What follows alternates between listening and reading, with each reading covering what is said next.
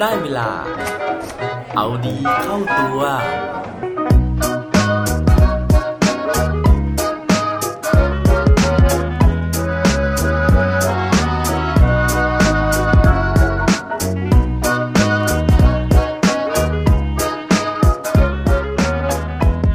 คุณคิดว่าความทุกข์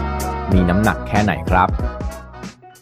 สวัสดีครับ พบกับผมชัชวานแสงปรีดีกร และรายการเอาดีเข้าตัว รายการที่จะคอยมาหมั่นเติมวิตามินดีดด้วยเรื่องราวแล้วก็แรงบันดาลใจ เพื่อเพิ่มพลังและภูมิต้านทานในการใช้ชีวิตให้กับพวกเราในทุกๆวัน วันนี้นะฮะอยากจะมาชวนคุยเรื่องความหนักเบาของความทุกข์นะครับ แต่ไม่ได้หมายถึงเรื่องของทุกหนักทุกเบา เรื่องของการเข้าห้องน้ำอย่างที่หลาย ๆ คนอาจจะกำลังนึกถึง แต่ว่าวันนี้นะฮะพอดีผมได้ไปดูคลิปคลิปหนึ่งนะครับ ซึ่งเขาพูดถึงเรื่องราวของความทุกข์แล้วก็ความหนักของมันนะครับ เรื่องราวมันก็มีอยู่ว่ามีคุณครูท่านหนึ่งนะฮะที่เขาเดินเข้าห้องเรียนมานะครับแล้วเขาก็เอาแก้วน้ำที่มีน้ำครึ่งแก้วมาวางไว้บนโต๊ะนะครับ จากนั้นเขาก็ถามนักเรียนว่า คุณคิดว่าน้ำในแก้วเนี้ยหนักแค่ไหน นักเรียนนะฮะพอเห็นแก้วน้ำเนี่ยคือตอนแรกเขาคิดว่า คุณครูจะมาถามนะครับว่าในแก้วน้ำแก้วนี้นะฮะมีน้ำตั้งครึ่งแก้ว หรือมีน้ำแค่ครึ่งแก้วนะครับ แต่ว่าไม่ใช่นะครับเพราะคุณครูเนี่ยเขาถามว่าคิดว่าน้ำเนี่ยที่มีอยู่ครึ่งแก้วเนี่ยมันหนักแค่ไหนนะครับนักเรียนก็พยายามที่จะเดานะฮะตั้งแต่ 50 กรัม 100 กรัมนะฮะซึ่งหลังจากที่เดาไปสักพักหนึ่งนะครับ คุณครูเนี่ยก็เฉลยนะฮะว่าจริง ๆ แล้วเนี่ย ครูเองก็ไม่รู้เหมือนกันนะครับว่าน้ำในแก้วเนี้ยเนี่ยหนักแค่ไหน แต่ว่าน้ำหนักที่มันเป็นกิโลกรัมนะฮะเป็นกรัมเป็นขีดต่างๆเนี่ยจริงๆแล้วมันไม่ใช่เรื่องสำคัญเลยนะครับ สิ่งที่มันสำคัญก็คือว่าน้ำหนักของแก้วน้ำนี้นะฮะมันขึ้นอยู่กับว่าเราเนี่ยถือมันนานแค่ไหน ผมฟังแล้วผมก็ชอบมากนะฮะแล้วก็นึกตามไปด้วยนะครับ เพราะว่าจริง ๆ แล้วเนี่ยความหนักของสิ่งของแต่ละสิ่งนะครับ มันไม่ได้อยู่ที่ว่ามันหนักเท่าไหร่ แต่มันอยู่ที่ว่าใครเป็นคนถือนะฮะแล้วก็เราเนี่ยถือมันนานแค่ไหน เพราะถ้าเกิดว่าเราเป็นคนแข็งแรงนะครับ เราออกกำลังกายเล่นฟิตเนสอยู่บ่อยๆ แล้วเนี่ยน้ำหนัก 5 โลครับจริง ๆ มันอาจจะไม่หนักเลยสำหรับคนคนนั้นนะครับแต่ในขณะเดียวกันถ้าเกิดว่าเขาถือเป็นเวลานานนะครับเขาเล่นนะฮะเขายก ไปหลายเซตแล้วนะฮะห้าหกเซตเซตละสามสิบที เซตละยี่สิบทีเนี่ยสุดท้ายนะฮะไอ้ก้อนดัมเบลนะฮะหรือว่าแก้วน้ำแก้วเดิมเนี่ยที่มีน้ำหนักเท่าเดิมครับมันก็จะหนักแล้วก็สร้างความทรมานให้กับคนที่ถืออยู่ตรงนั้นนะครับนานขึ้นแล้วก็เจ็บปวดมากขึ้น สิ่งนี้นะเขาบอกว่ามันเหมือนกับความทุกข์ของคนเรานะครับ คือความทุกข์เนี่ยมันไม่ได้มีน้ำหนักครับ หรือว่าจริง ๆ แล้วถ้ามันจะหนักแค่ไหนก็ตามเนี่ยมันก็อาจจะไม่ส่งผลให้เรารู้สึกทรมานเลย ถ้าเกิดว่าเราไม่ถือความทุกข์ความกังวลนั้นเอาไว้ แต่ถ้าเกิดว่าเราแบกความทุกข์นั้นไว้นะฮะยิ่งเราแบกนาน ความทุกข์นั้นนะฮะก็จะทำร้ายนะครับแล้วก็ทำลายตัวเราได้ ซึ่งเรื่องของการที่ความทุกข์ความกังวลใจมันทำร้ายทำลายชีวิตของเราเนี่ยครับผมไม่ได้อุปโลกขึ้นนะฮะแต่ว่าจริง ๆ แล้วเนี่ยมันมีเคสนะฮะที่ผมไปอ่านเจอมานะครับจากคอลัมน์คลุกวงในนะครับโดยคุณพิษณุนินกลัดเขาเล่าเอาไว้นะฮะว่าเรื่องราวของความทุกข์ความกังวลเนี่ยมันถึงขนาดทำร้ายนะฮะให้อดีตแชมป์โลกเนี่ยพลาด ตำแหน่งนะครับในการที่จะได้รับรางวัลชนะเลิศมาแล้ว ส่วนเรื่องราวจะเป็นยังไงไปฟังพร้อมกันได้เลยครับ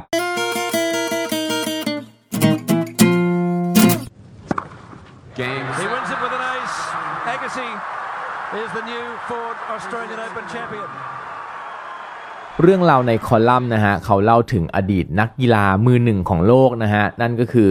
อังเดรอากาซีนะครับซึ่งขึ้นชื่อว่าเป็นหนึ่งในตำนานเทนนิสของโลกเลยนะครับ แต่ว่าหลายคนอาจจะสงสัยว่าเฮ้ยเขาประสบความสำเร็จขนาดนี้นะฮะแล้วเขามีความทุกข์นะครับหรือว่าเขาหนักใจกับความทุกข์อะไร ถ้าพูดถึงเรื่องของฝีมือนะครับ เราอาจจะไม่มีคำถามไม่มีข้อสงสัยนะฮะแต่ว่าถ้านึกถึงรูปร่างหน้าตาของอังเดรอากาซีนะครับบุคลิกนะครับแล้วก็ภาพลักษณ์อย่างหนึ่งที่เราจำได้ก็คือ เขาเป็นคนที่ไม่มีผมบนศีรษะนะฮะซึ่งครั้งหนึ่งนะครับ ต้องบอกว่าอังเดรอากาซีเนี่ยตอนเด็กๆเขาก็ยังมีผมปกตินะครับเขาประสบปัญหานะฮะเรื่องของเส้นผมเนี่ยตอนอายุ 19 ปีนะครับโดยที่ตอนนั้นเนี่ย ผมของเขาเนี่ยร่วงค่อนข้างจะมากนะครับ ซึ่งเขามีความกังวลมากๆนะว่าผมของเขาเนี่ยจะไปร่วงระหว่างที่แข่งขันกีฬาเทนนิสหรือเปล่า ตอนนั้นนะฮะในปี 1990 เนี่ยเป็นปีที่เขาได้เข้าชิง Grand Slam นะครับนั่นก็คือ French Open โดยที่ในคืนก่อนหน้านั้นนะฮะเป็นคืนที่เขาเนี่ยบอกว่าไปใช้ครีมนวดผมผิดยี่ห้อนะครับแล้วก็ยิ่งส่งผลให้ผมเนี่ยล่วงหนักกว่าเดิมอีกนะฮะเขาก็มีความเครียดมากๆเลยนะครับ ดังนั้นพี่ชายของเขานะฮะก็เลยแนะนำให้เขาเนี่ยติดกิฟเอาไว้นะครับเพื่อที่จะประคองผมเนี่ยไม่ให้มันร่วงหล่นลงมาในขณะแข่งขัน พร้อมกับให้คำแนะนำด้วยนะครับว่าระหว่างแข่งนะฮะอย่าเคลื่อนไหวตัวเยอะ อย่าใช้แรงเยอะนะฮะอย่า movement เยอะไม่งั้นเนี่ยเดี๋ยวผมมันจะร่วงซึ่งลองนึกดูสิฮะว่าการที่จะต้องไปแข่งแกรนด์สแลมนัดชิงชนะเลิศนะครับ แต่ ไม่อยากให้เคลื่อนตัวเยอะนะฮะมันจะไปชนะได้ยังไงนะครับ ซึ่งอากาซีบอกว่าวันนั้นเนี่ยเขามีความกังวลมากนะฮะจนสุดท้ายนะครับเขาก็เลยพลาดแชมป์ให้กับอังเดรสโกเมสนะครับซึ่งเป็นนักเทนนิสชาวเอกวาดอร์แล้วก็อดที่จะคว้าแชมป์แกรนด์สแลมแรกของตัวเองโดยในช่วงที่ warm up นะฮะ อังเดรอากาซีเนี่ยบอกว่าเขาสวดมนต์ขอพรพระเจ้าตลอดเวลาเลยนะฮะ ซึ่งปกติแล้วถ้าเราจะ ไปสวดมนต์ขอพรสำหรับนัดชิงชนะเลิศนะครับ เราก็ต้องสวดมนต์ขอพรให้ชนะถูกไหมฮะ แต่วันนั้นอังเดรบอกว่าเขาสวดมนต์ขอพรให้ผมเนี่ยมันไม่ร่วงลงมาในขณะแข่งขันนะคือเขาติดกิฟผมปลอมเอาไว้นั่นเองนะครับ ซึ่งอังเดรอากาซีนะฮะเขาให้สัมภาษณ์ในภายหลังว่าสาเหตุที่เขาไม่ยอมถอดผมปลอมออกนะครับ เนื่องจากว่าตอนนั้นเนี่ยภาพลักษณ์มันเป็นสิ่งที่สำคัญนะฮะแล้วเขาก็รู้สึกว่าถ้าเกิดว่าเขาถอดผมปลอมออกนะฮะหรือว่าปล่อยให้ผมร่วงในสนามเนี่ยทุกคนนะฮะก็จะมาโฟกัสอยู่ที่ผมของเขานะครับ แล้วก็ไม่สนใจผลงานไม่ว่าเขาจะชนะหรือแพ้ก็ตาม โดยที่อังเดร อากาซีนะครับก็แบกความกังวลนี้ไปนะฮะ ยาวนานถึง 5 ปีเลยนะฮะ จนกระทั่งวันหนึ่งนะครับ เขาได้แต่งงานกับบรูคชิลด์สนะฮะ ซึ่งเป็นดาราฮอลลีวูดสาวสวยเมื่อประมาณ 30 กว่าปีก่อนนะครับบรูคชิลด์สเนี่ยแนะนำให้อังเดร อากาซีนะครับ บอกว่าถึงเวลาแล้วนะฮะที่จะต้องเลิกใส่วิก แล้วก็โกนผมทิ้งทั้งศีรษะนะครับ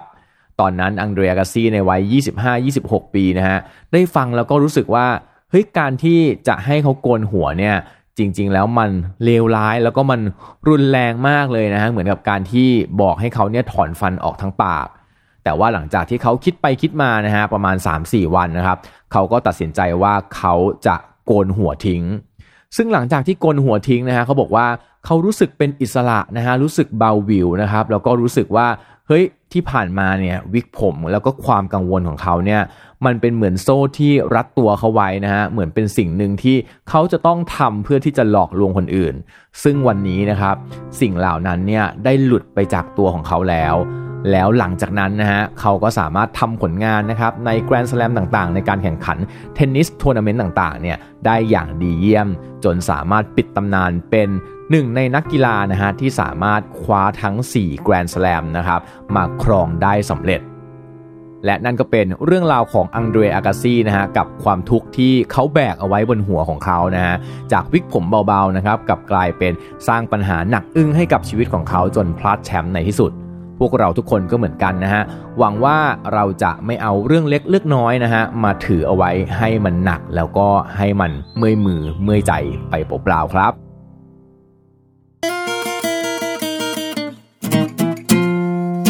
และปิดท้ายวันนี้ด้วยโคดดีโคดโดนจากอังเดรอากาซีเขาบอกไว้ว่า there are many ways of getting strong sometimes talking is the best way จริงๆ แล้วมีหลายวิธีเหลือเกินนะฮะที่จะทำให้เราเนี่ยสามารถละทิ้งความทุกข์นะครับแล้วก็กลายเป็นคนที่แข็งแกร่งขึ้นได้ แต่ว่าหนึ่งในนั้นนะฮะวิธีที่ดีที่สุดก็คือ การที่เราได้พูดคุยแล้วก็ระบายปัญหาออกไปครับ อย่าลืมกลับมาเอาดีเข้าตัวกันได้ทุกวันจันทร์พุธศุกร์พร้อมกด subscribe ในทุกช่องทางที่คุณฟัง รวมถึงกดไลค์กดแชร์เพื่อแบ่งปันเรื่องราวดีๆ ให้กับเพื่อนๆของคุณผ่านทุกช่องทางโซเชียลมีเดีย สุดท้ายนี้ ขอให้วันนี้เป็นวันดีๆ ของพวกเราทุกคน สวัสดีครับ